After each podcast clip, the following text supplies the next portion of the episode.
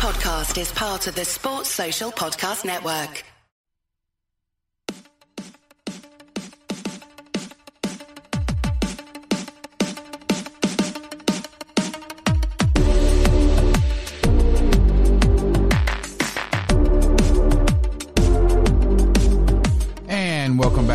Chalk Podcast. I'm your host, Andy Mitts. Today, it is the final episode of the Rock Chalk Podcast for this season, season five. Uh, been absolutely fantastic doing this.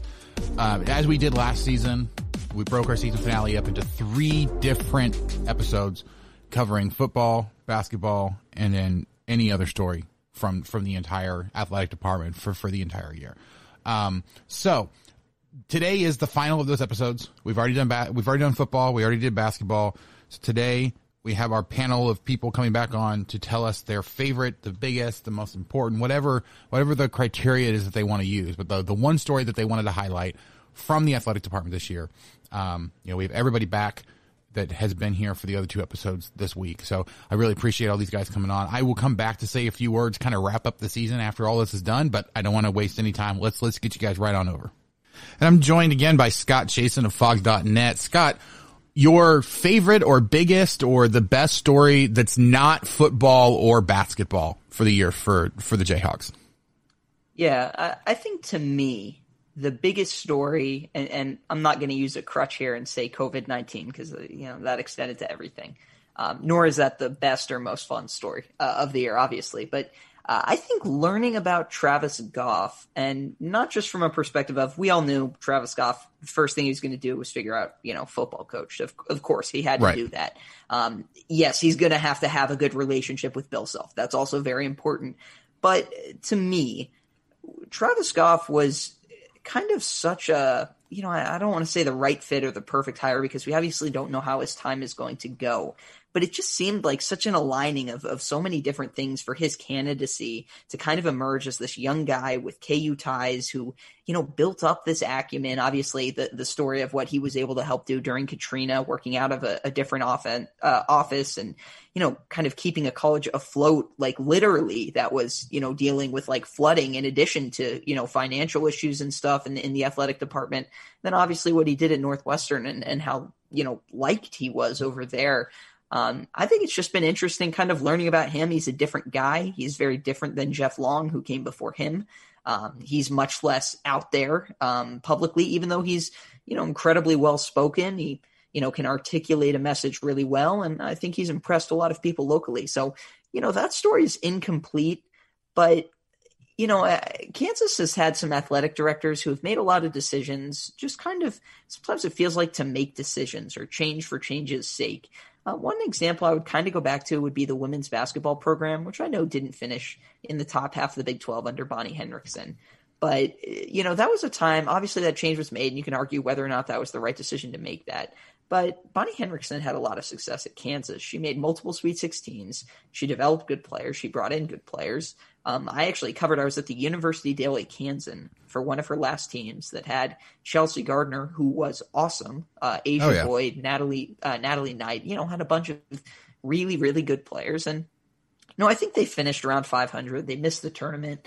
Um, they were probably a few games away, uh, I, in my opinion, from making the tournament. I, I don't think they were that far off. And, you know, this is not for me to come in here and say, oh, the biggest story is, you know, what's going on with Brandon Schneider.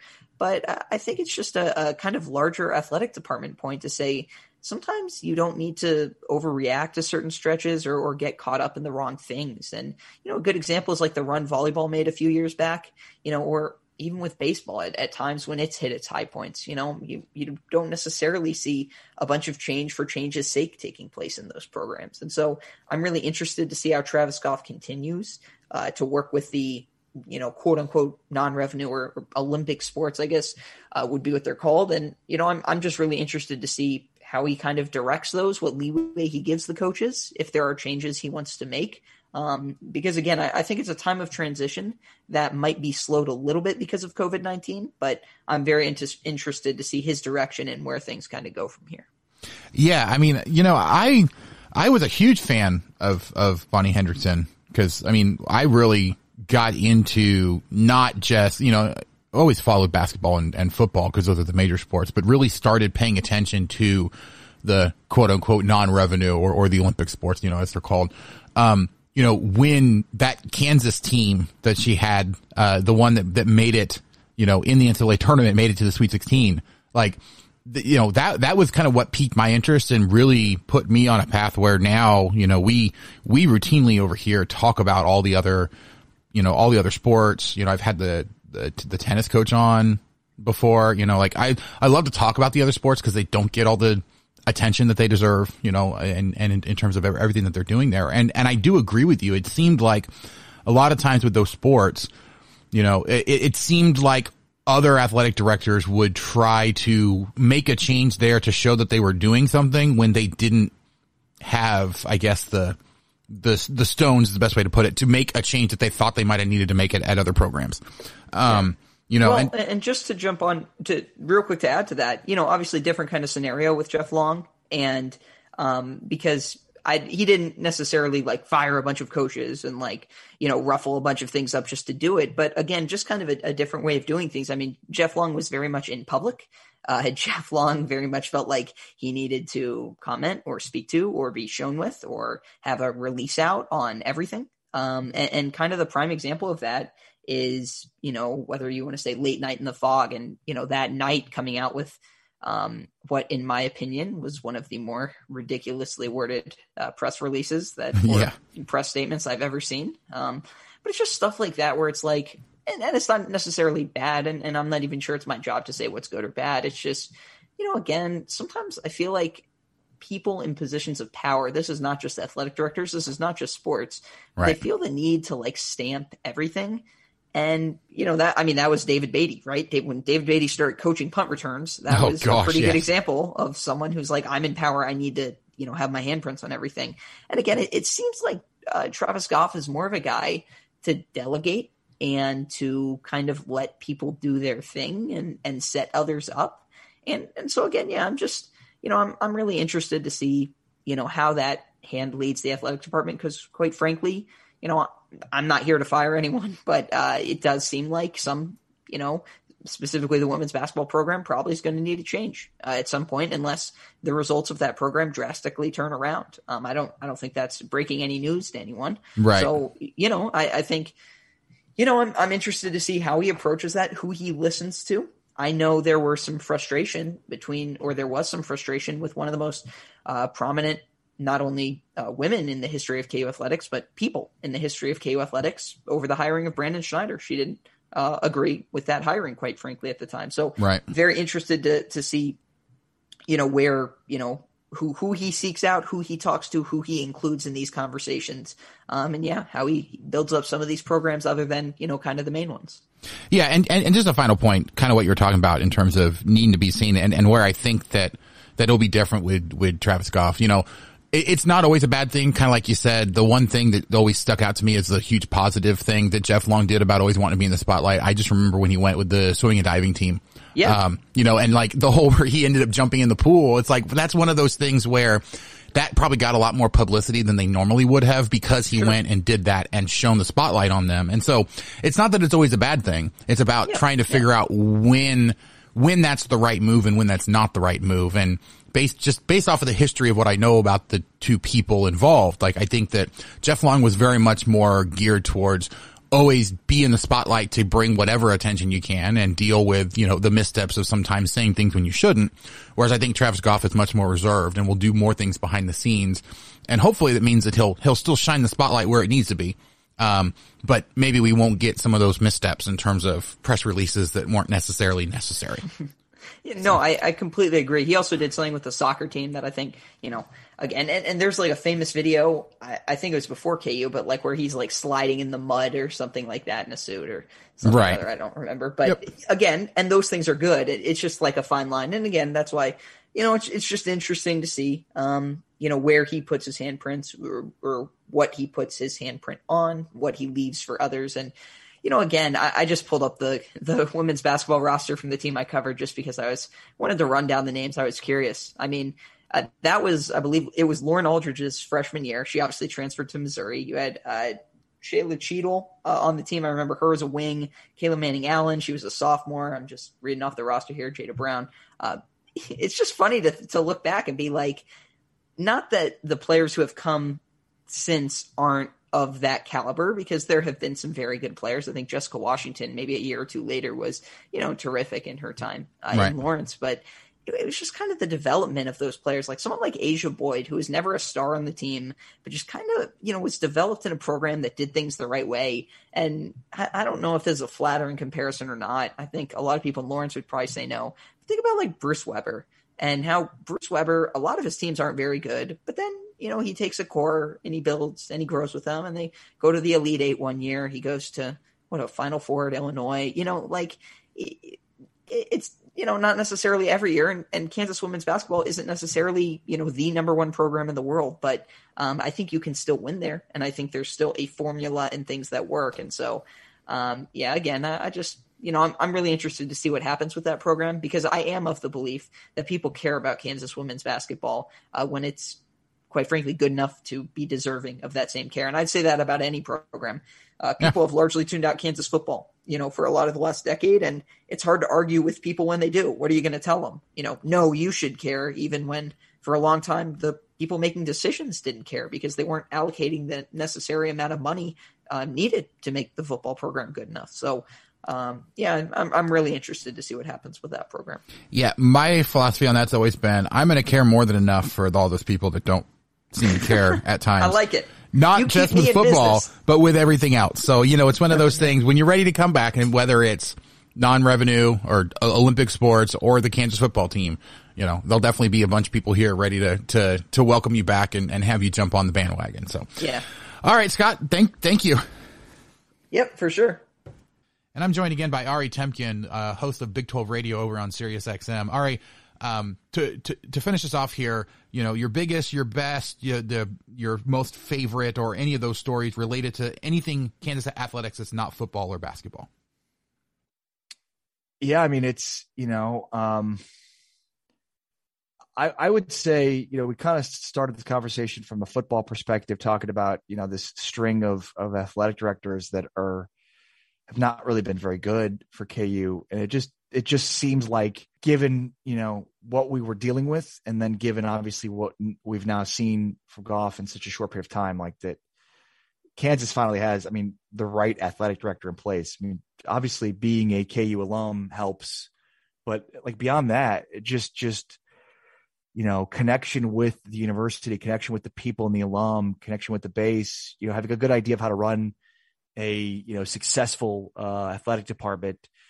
Um, and, and, and I also would add, you know, given sort of what happened with Northwestern right after um, Goff was hired, you know, that it seemed like the timing was perfect for them because Goff might have been in position to get the job at, at Northwestern, and you know, they, Northwestern ends up hiring somebody else, um, but then you know, basically had to they the public forced their hand to, to hire another person um, because they they didn't like the the, the they thought the process was flawed. The person that was hired had some, you know, some improprieties on his record. So, you know, I mean, when you, you look at, you know, the previous Northwestern athletic director is now the commissioner of the ACC. You, you kind of survey the landscape and how good Northwestern's been at sort of churning out athletic administrators. Like they've got a really good pipeline. And now we've got one of those guys who's one of our own running our athletic department. So, um, you know, there just, there has not been enough of an investment done for sports outside of basketball. And look, I mean, I get it, and I'm as big a KU basketball fan as anything else. It's, it's our bread and butter. It should be. It's where we should be spending the majority of our money. But to finally get some of the facilities upgraded in football, you know, to invest a little bit in some of these other sports, because we've just been so thoroughly and utterly dominated in in so many other sports without consistencies in our program. When you look at Oklahoma and Texas and how well they've done these other sports, you know, you, you just know now that you know slowly but surely, I think he'll he'll chip away and invest uh, and do a good job of raising money because that was what he did Northwestern so well, raising money to invest, you know, in some of the Olympic sports and and you know, I, I, I am curious to see too with with name, image, and likeness stuff. I know the state of Kansas is not exactly passing a law in, in this regard, but you know, what will KU do, and from an athletic department standpoint, to really attract a new age of recruits because of the way that we could help uh, not name, image, likeness. Like I, I just, it, it's good to finally have a guy in Goff it seems like the perfect fit for the administration for the athletic department. And I'm joined once again by Steve Fetch, our basketball editor over at Rock Chalk Talk. Fetch, um, biggest, best, or mm, you know, most important, or your favorite, whatever, h- how you want to do that. Uh, non-basketball, non-football story for the Jayhawks this year. Whether it's something that happened this last season, or you know, something that you think is going to be a big story coming up here pretty quick. Yeah, well, so you know, we we talked about uh, in the football wrap up here, or the football, whatever you want to call it, about how Travis Goff got an A plus. I think probably for his first hire, which was Lance Leipold. Uh, I think his second test is coming up pretty shortly because I think uh, Ritch Price's time as the KU uh, baseball coach seems to be coming to an end. You know, they were 30 and 27 this year, but just 8 and 16 in Big 12 play and, and lost that Big 12 opening round tournament game. And uh, on the field, the results have not been great. And then you couple that with the fact that he uh, was suspended earlier this year for a, a DUI arrest. And, you know, you can't have both of those things. I mean, you, you, can either win or be, you know, exemplary off the field. But if you're, uh, um, if you're neither of those, you're going to have a hard time hanging on to your employment. And, you know, who knows what the budget is because of COVID and stuff like that. But obviously, uh, a baseball coach is not going to draw the same kind of salary as a football or a basketball coach. So, um, I think it's probably time. Uh, obviously, Kansas is a, a tough place to win just because it's in a, a league with a lot of southern teams and you're a northern team in that league. So it's just, you know, always going to be an uphill battle, but, um, I, I, think they can do better. And I think it's probably time to, to move on from Ritch Price. Yeah. I mean, I think the biggest problem is that, you know, he, he did have the team super successful in the not too distant future, or I'm sorry, past. It hasn't been a really long time, but it has been long enough that kind of the shine from, you know, when they won the Big 12 tournament and made it to the, to the NCAA tournament, that's kind of worn off at this point. Kind of to your point, like, yeah, you know, they're in a, a hell of a conference. I mean, a spectacular baseball conference in the Big 12 with only seven teams in it. It's really hard to differentiate yourselves when you have, you know, Texas, who's probably the best, like arguably the best team in the nation is in the college world series. Looks like they are probably going to make a good run to actually win the title this year. You know, you had a, a TCU team that was phenomenal, a Texas Tech team that was also phenomenal, and then Oklahoma State that honestly probably should have been hosting uh, regional in the actual tournament. Um, you know, I mean, so four of the four of the top seven, you know, or four of the seven teams in the conference were national or sh- should have been nationally ranked you know, for the tournament. And so like, it's, it's really hard, I think, to have a successful season inside of the conference when you have to deal with all of that. But to your point, like, you, you can have that kind of performance and play fairly well in the non-conference and kind of skate through and, you know, jump up every once in a while, but you have to not have any off the field issues. And unfortunately, there's just been a little bit too much recently. I do agree that they're, that he's probably most likely to be the next coach that gets replaced, either him or, you know, the women's basketball coach, one of those two, most likely. Um, you know, so, so Goff will have an opportunity to have another hire here pretty quickly, I think. The question is, who do they move on from first? And, you know, how, how confident are they that they can get someone better, you know, into that particular position with the way that those programs are looking right now? Yep. And, and I think, you know, you're right. They don't need to win the Big 12 every year. They don't, you know, they don't probably need to win it ever to keep, you know, their job. But, um, can they finish middle of the pack once? You know, I mean, that, that kind of stuff should be, um, you know, I've been to the ballpark many times. It's a great facility. Um, the recruiting area is not bad. There's a lot of local talent in, in Kansas and Missouri. Obviously, it's complicated by the fact that, you know, high schoolers can get drafted in the Major League Baseball draft and sign and bypass college. So, sometimes you get those really good prospects in the area and they just, you know, college won't even be an option for them. So that certainly complicates things a little bit, but there's definitely a lot in the area to, to recruit to and, and, uh, you know, Oklahoma and Texas schools can be recruited, uh, as well.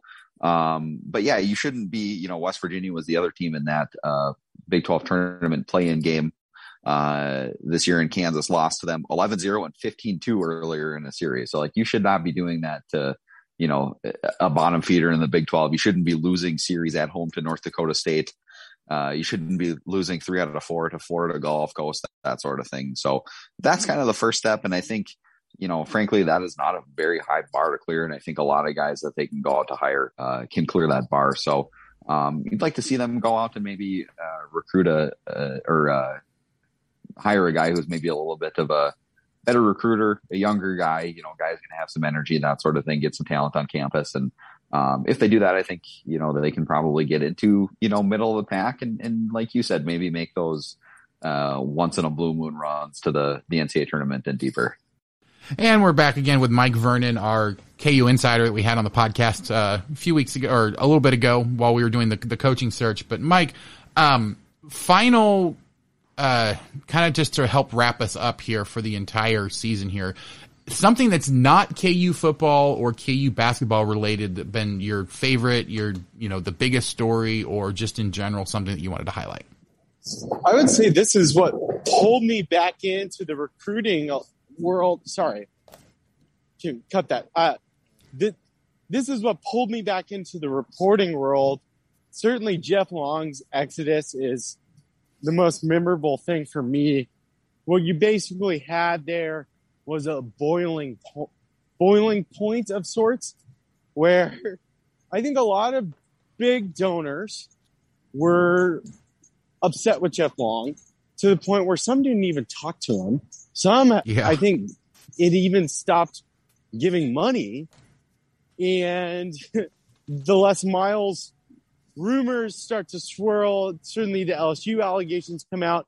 You start asking questions of due diligence which I think were very fair questions. And I, I certainly was one of the people on Twitter asking, and that's where I started, you know, having some conversations and finding out, uh, oh my God, you know, I think eight or nine big donors met with the chancellor the night before he was fired.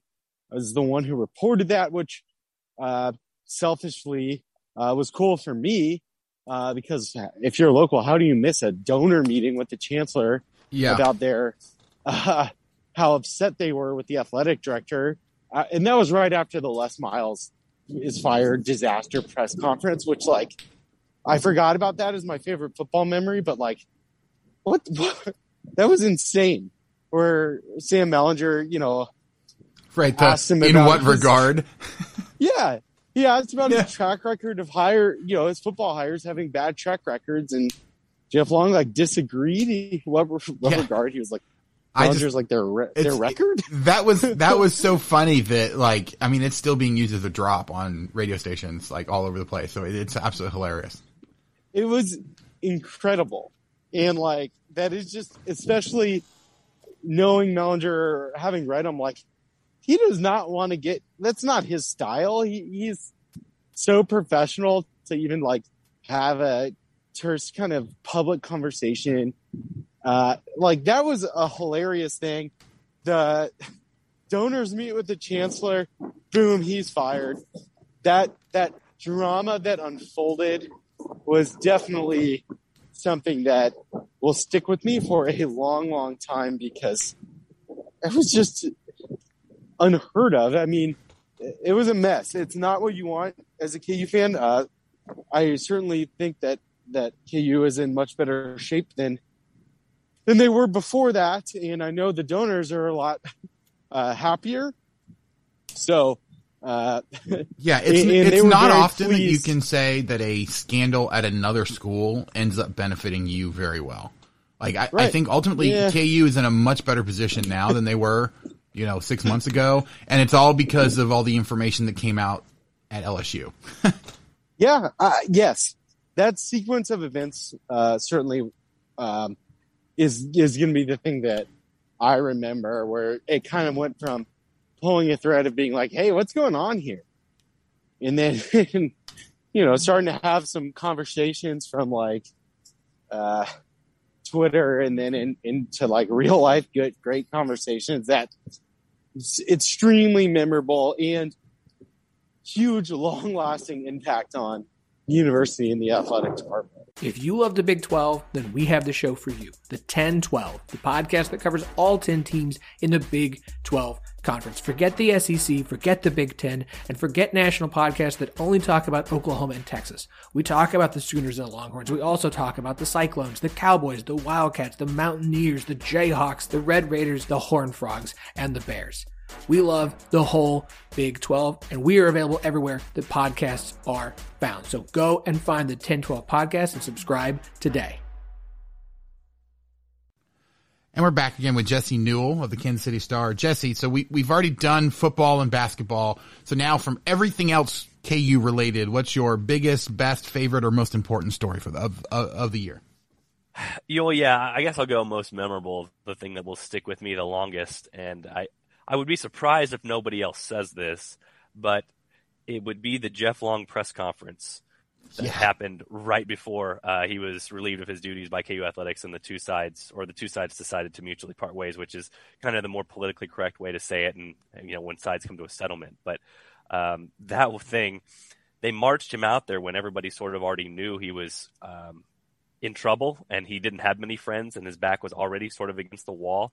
And then they marched him out there for a press conference and immediately you could tell he was very, very nervous. This was still a Zoom call, so it wasn't even kind of facing the music with real reporters. We were still kind of doing the, the COVID thing. But um, yeah, the response that, you know, the, the one that gets played over and over again, um, you know, from my colleague Sam Mellinger asking him about the coaching hires he'd made in football. And obviously, you know, Les Miles had to be um, released or mutually parted ways, all those sorts of things. And uh, Jeff Long was trying to defend himself in that moment and asked Sam in what regard he meant that he had not hired successful football coaches. Yeah. And and Sam basically just right away said uh, on the field uh, that sort of thing. So it, it was uh, I, I, think even Jeff would admit this in the moment. Uh, it was a disaster. He was in a tough spot. Obviously, he had to prepare for things that were going to be very difficult to prepare for. But from the very beginning, looked uncomfortable. I did not look confident, and like I said, at that time, was searching for friends in the athletic department where it seemed like he did not have as many allies as he needed. So um, a very interesting scenario. And uh, like I said, I didn't know at the moment that that was going to lead to his departure from KU, but it wasn't overly surprising that, you know, within the week that he was no longer with KU Athletics either. And I just suggest for no one out there who's a beat writer to ever, ever have a, a search for an AD a football coach, and March Madness all take place in the same month. It is not fun to be oh, on the gosh, beach in those moments. So, um, yeah, if the timing can just be a little bit different in the future, uh, I'll be happy to take those one at a time. But I can remember the feeling of dread when that officially went down too, because I thought, ooh, the next few months are going to be uh, quite a thing to cover. Yeah, well, and and imagine you know for for those of us that try to cover the team and kind of do this as like a, a side job or a hobby. Like for me, it was absolutely horrible because not only was I trying to keep up, you know, like I had said previously, like I, I actually had someone that I talked with that was in the department who, you know, honestly, the only reason I even was able to talk with him was because of some, some uh, issues he had with Jeff Long. So yeah. in a way, Jeff Long was kind of my, my end to the department when talking about Jeff Long. um, you know, and, and so like it was one of those things, it was for me trying to juggle my normal, you know, nine to five job and then keep up with all of this and you know all the podcasting related to it and trying to deal with the with the coaching search and an AD search and you know all of that. Uh, it was just it was it was a nightmare for me to try to do because I didn't want to I didn't want to lose the opportunity to try to to follow up on all of this stuff because it was brand new to me but it was a lot and and a really weird time. Like if if this had been you know in the middle of of like December when you're usually seeing it or something like that like you you can at least plan for it be ready for it um, but this came out of left field, like you said, like nobody was ready for it at all, and so scrambling to try to do it. It was it was definitely a big a big uh, adjustment to have to make to be able to cover all of that. Well, and to be fair too, like um, because of COVID, because of the Zoom call nature, right? I, I think that was a tougher thing for Jeff Long to have to deal with because you know what Sam asked him and this is sort of inside baseball a little bit, kind of inside the job, but what Sam asked him potentially would have been asked off to the side, away from the TV cameras. You know, hey, right. hey, I've got you over here. Um, this is what I wanted to ask you, but but sometimes you know, in front of the cameras, it's you know, you, you let the, the TV people kind of do their work and, and get the quotable stuff that they need. And then you kind of grab the guy off the side. Hey, this is really what I wanted to ask you. I, I need this answered and do that. But again, in the Zoom world, you, you have to ask or you're not going to get your question in. So um, it sort of ended up as a, I mean, I don't want to say a viral moment. It wasn't on Sports Center or something, but it was a very viral moment around here. And speaking to your point, um, you know, KU hired Travis Goff afterwards, and obviously they had a lot of different directions they could have gone, and, and the search committee certainly seems like them, uh, along with Turnkey, brought up a lot of different candidates for KU. But um, when, when I had originally said that KU potentially would like someone with KU ties. I'd kind of always heard the same thing about Jeff Long, which is sort of what you referenced, and, and what I'm sort of referencing when I say he didn't have friends or allies at the right time, which is um, you know, he wasn't a Kansas guy, which didn't ingratiate himself with people around here. And then, as you mentioned, there were I, had heard of enough people where the um, demeanor around the offices, the um, I, what, what's what's the word I'm trying to look for? But basically, the morale. Uh, the morale. That's exactly it. Yeah. But the morale was not what it should be, and uh, he was at least a contributing part of that. And so, again, at those moments when you're looking around and saying, "Hey, I'm in a little bit of trouble here," uh, you know, I, am thinking back, and, and, this is maybe just a horrible example, but um, I mean, think about like Tim Miles at Nebraska. Like from all indications, Tim Miles is just a great guy. I've talked to him before. He's a great guy. He, yeah. he loves to talk. He's smiling. Everything. Like he probably got two extra years in Nebraska, right?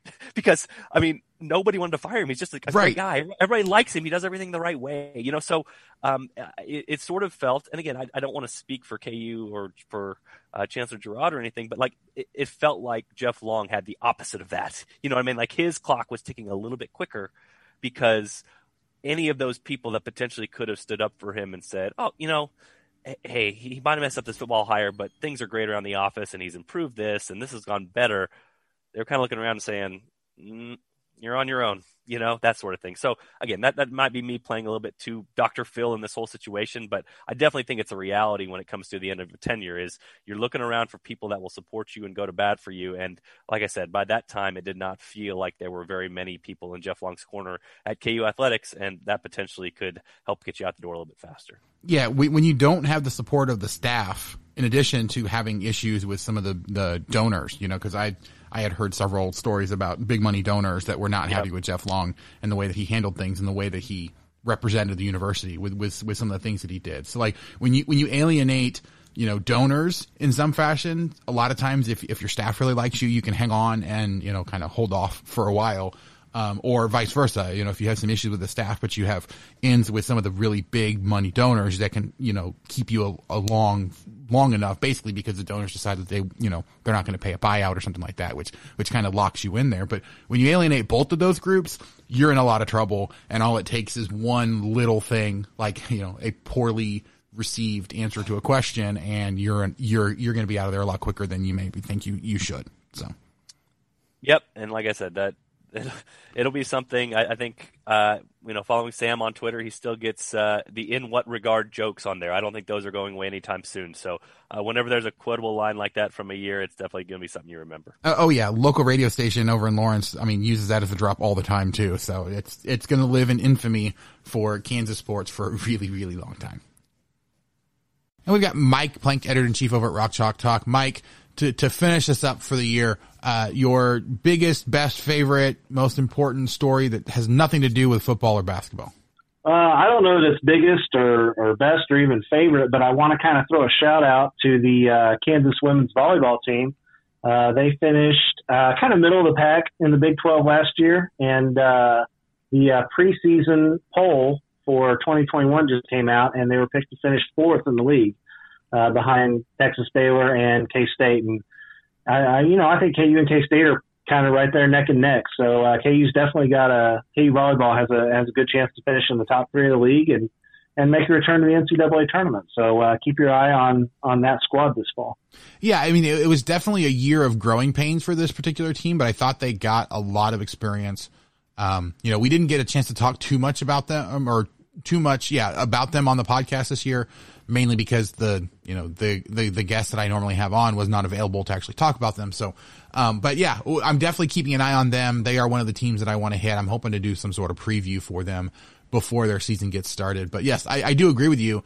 Um, you know, p- part of the reason I, I did this as kind of the final episode because I want to make sure we highlight a lot of those programs that don't normally get a lot of publicity. And the volleyball team, you know, despite the fact that they've gone to a final four, um, you know, in not too, not too distant, you know, past, um, I still don't think that they necessarily get as much attention as they probably deserve. So, um, thank you for highlighting them. I, I definitely am looking forward to what they can do next year. And I thought that they had an overall okay season, you know, dealt with some injury issues, dealt with some, some bad breaks here and there, but overall I thought had a fairly successful season this last year. And I'm joined again by Brendan Dzwierzynski of 580 Sports Talk over on WIBW in Topeka.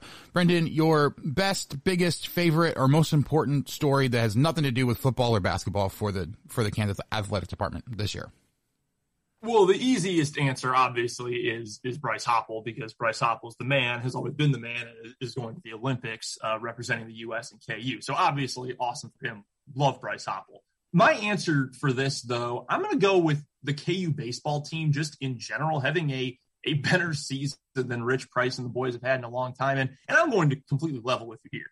I am not a, a college baseball guy like at all. You know, I, I know the the best teams or whatever, and we'll see the KU scores and think, okay, you know, great. But I've I've never been exactly a diehard KU baseball fan or college baseball fan, just in general, as much as I enjoyed the the sport of baseball. But this year's team was competitive in a way. I mean, it just better, largely speaking, but was competitive in a way that made me actually interested in the program again in a way I hadn't been since my gosh first year or two on campus pretty much in the in the mid to early 2010s.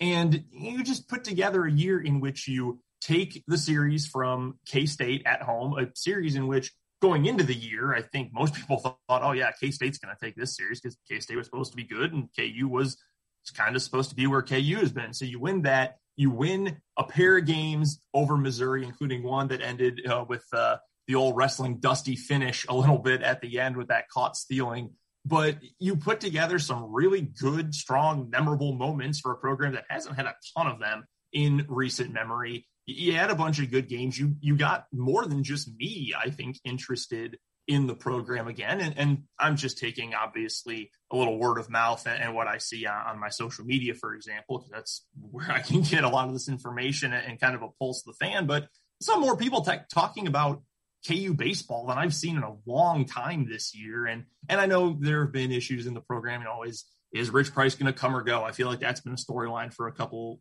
years now. That maybe it's time to to make a change at the program uh, at the coach position. But it it just was nice to have a team that in modern history anyway, or at least in the recent past, better to say maybe, uh, has not been all that exciting, has not been all that good.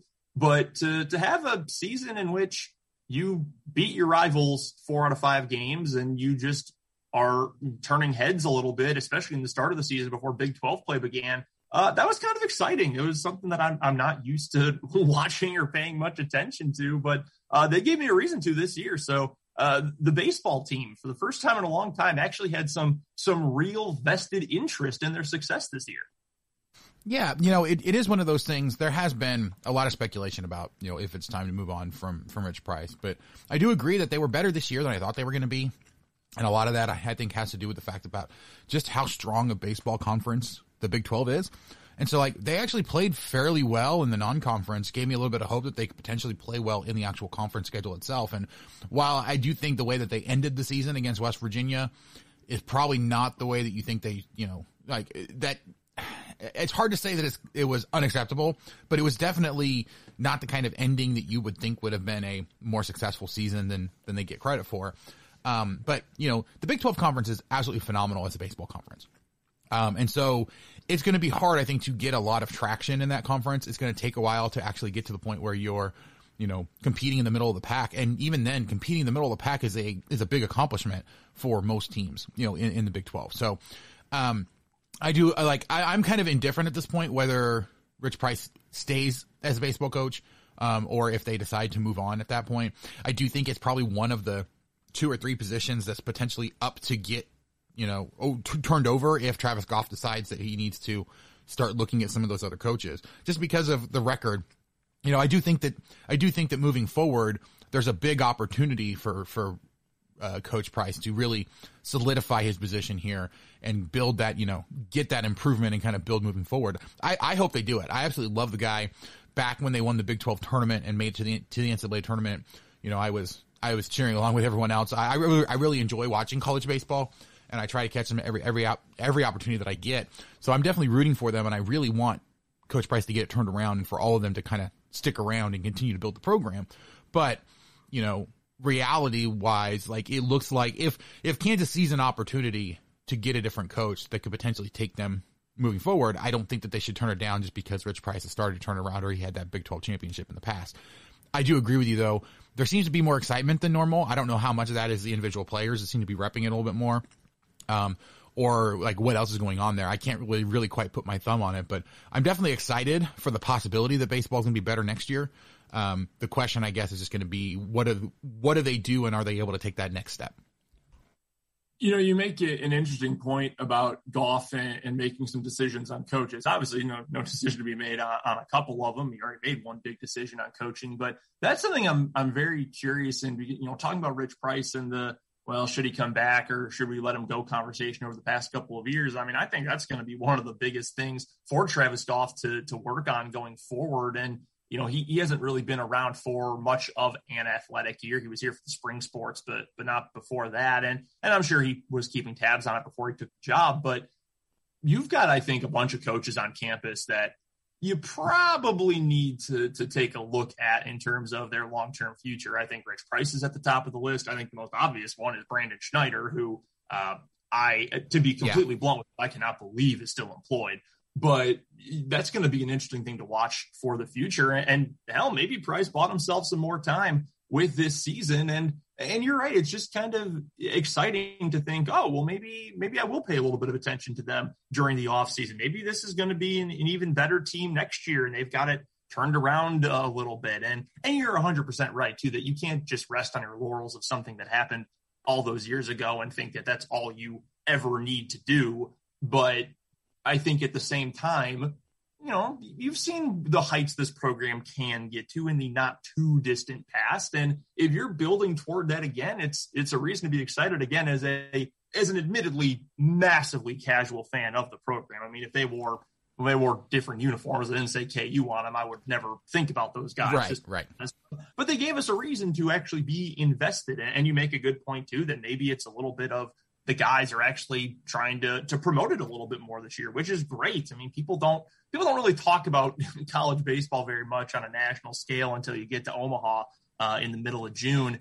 So to give us a reason to maybe have a little positivity toward the future, but also living in the now, just to have some really fun moments. I mean, you take two out of three from K State, that's always a big deal, especially a K State team that's been pretty good recently, and they had a good run in the Big 12 tournament this year. You beat Missouri in two games, which we know is always a fun time. It was it was just kind of fun to have a new team to root for who you know I would never have previously rooted against, but it was uh it was it was a new experience for me and it was a fun one. So so following KU baseball and their return to uh, a level of relevance they haven't had in a while was uh, really just kind of a, a fun, pleasant realization this year. And I'm joined once again by Derek Johnson of 1320 over in Lawrence, Rock Chalk Sports Talk.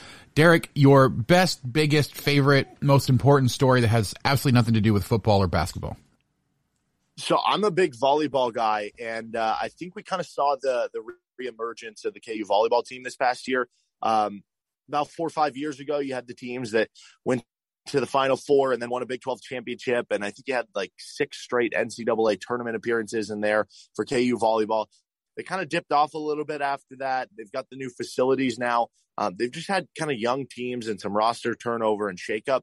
But I think last year was a step in the right direction. Two years ago, they struggled a little bit, but had a really young team. Last year was really young as well. They had eight freshmen on the team. They had 10 underclassmen on the team. And the fact that you have the extra year of eligibility rule, it's now basically like all those freshmen stay freshmen. So you're going to get another year out of them, but they're a year older of experience. And you added in another really good recruiting class.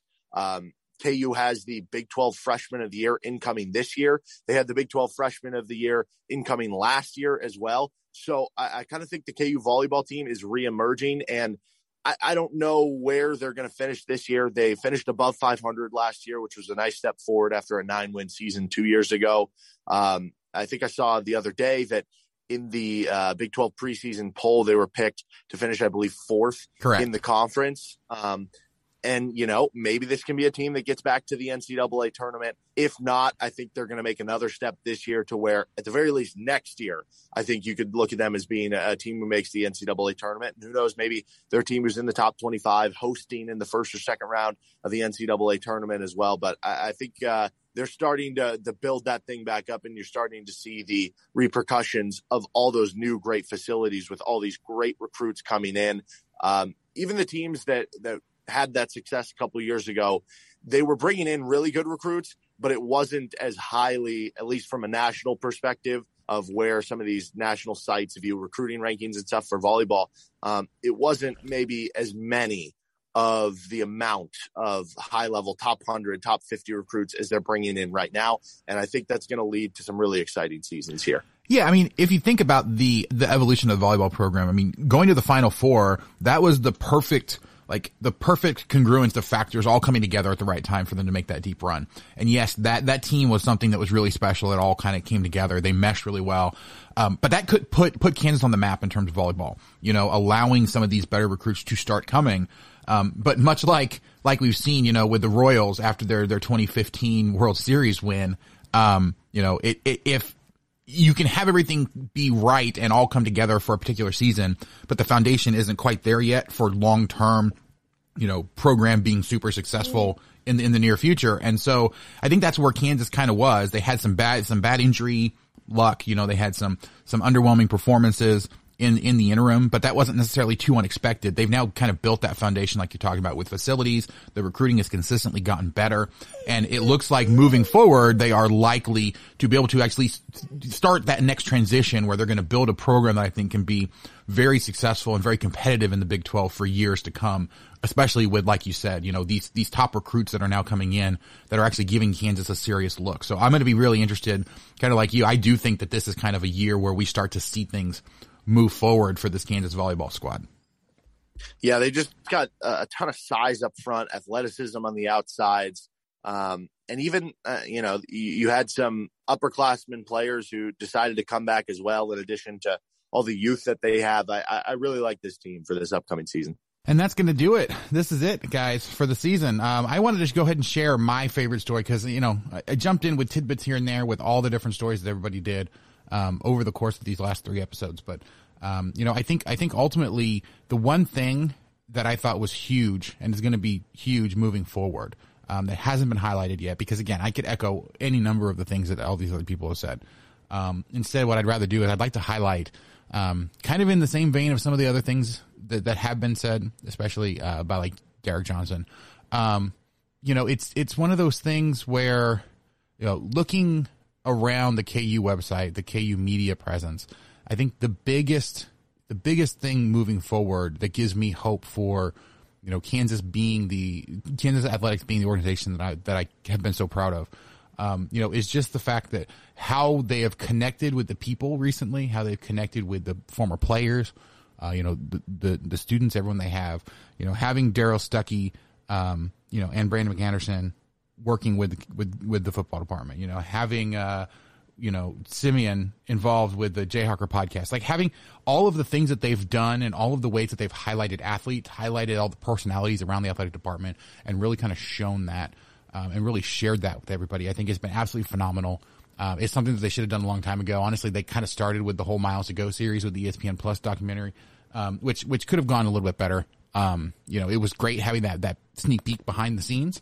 Uh, really enjoyed that last year. I think they've built on that in their own self-contained media and the way that they're doing that. So big, big props to all of the public relations people inside the department um, because you know, despite some of the issues that some of the the higher ups uh, and former athletic directors had in terms of the public relations, I know how tirelessly they work. I know I know everything that they did to to kind of make sure that we got as much good information and as, as many positive stories as we possibly could out of out of that athletic department this year. So big big props to them. I'm looking forward to see what they can do over the next few years, um, and as as we continue to go ahead and engage with them. But but that is going to do it.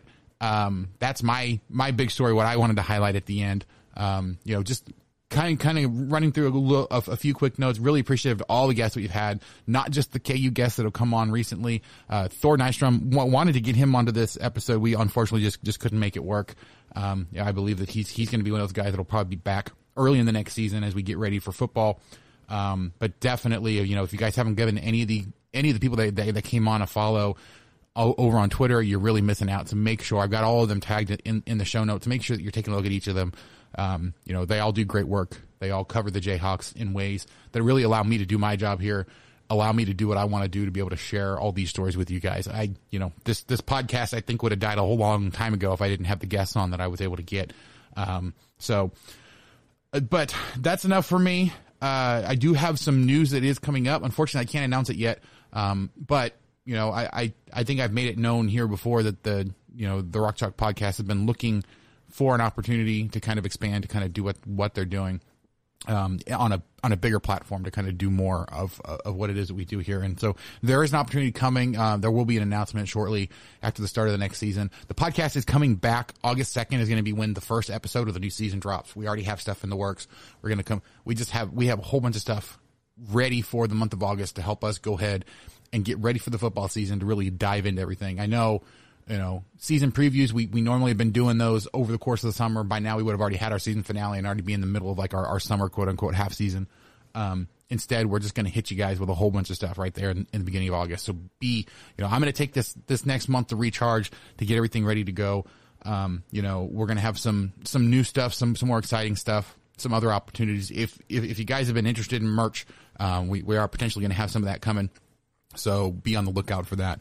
Um, lots and lots of opportunities, but to get to help get you ready for that, just one last time for this season, I'm going to go ahead and say, you know, uh, thank you guys so much for listening. If you haven't already, please go out wherever you get your podcasts, whether it's Apple Podcasts, Spotify, Stitcher, any of the other million apps that are out there. Just search for Rock Chalk Podcast so you can subscribe to the podcast and get every single episode as soon as it comes out. We really do bring this podcast to you guys to get you all the information you need in as entertaining a way as possible. So if you ever have any comments for me, and any questions, suggestions, people you want me to try to interview, anything like that, uh, you, you can contact me by email at rockchalkpodcast at gmail.com, on Twitter at rockchalkpod. If you can give me a rating review, five stars, nice comments would be great. Otherwise, you know, just let us know what it is that, that we can be doing better. Um, we are on Anchor, so you guys can leave us voicemails so we can get you on the show at some point here. Just go to anchor.fm slash uh, rock dash chalk dash podcast slash message, and we can get you on there. You know, I, I do like to get as many voices as possible. I really do want to hear from the fans, from those that really want to, you know, be involved in the show. So, but that's going to do it for us today. Thank you guys so much for listening. It's been an absolutely fantastic season. We will catch you guys next time, new season in August on the Rock Chalk Podcast.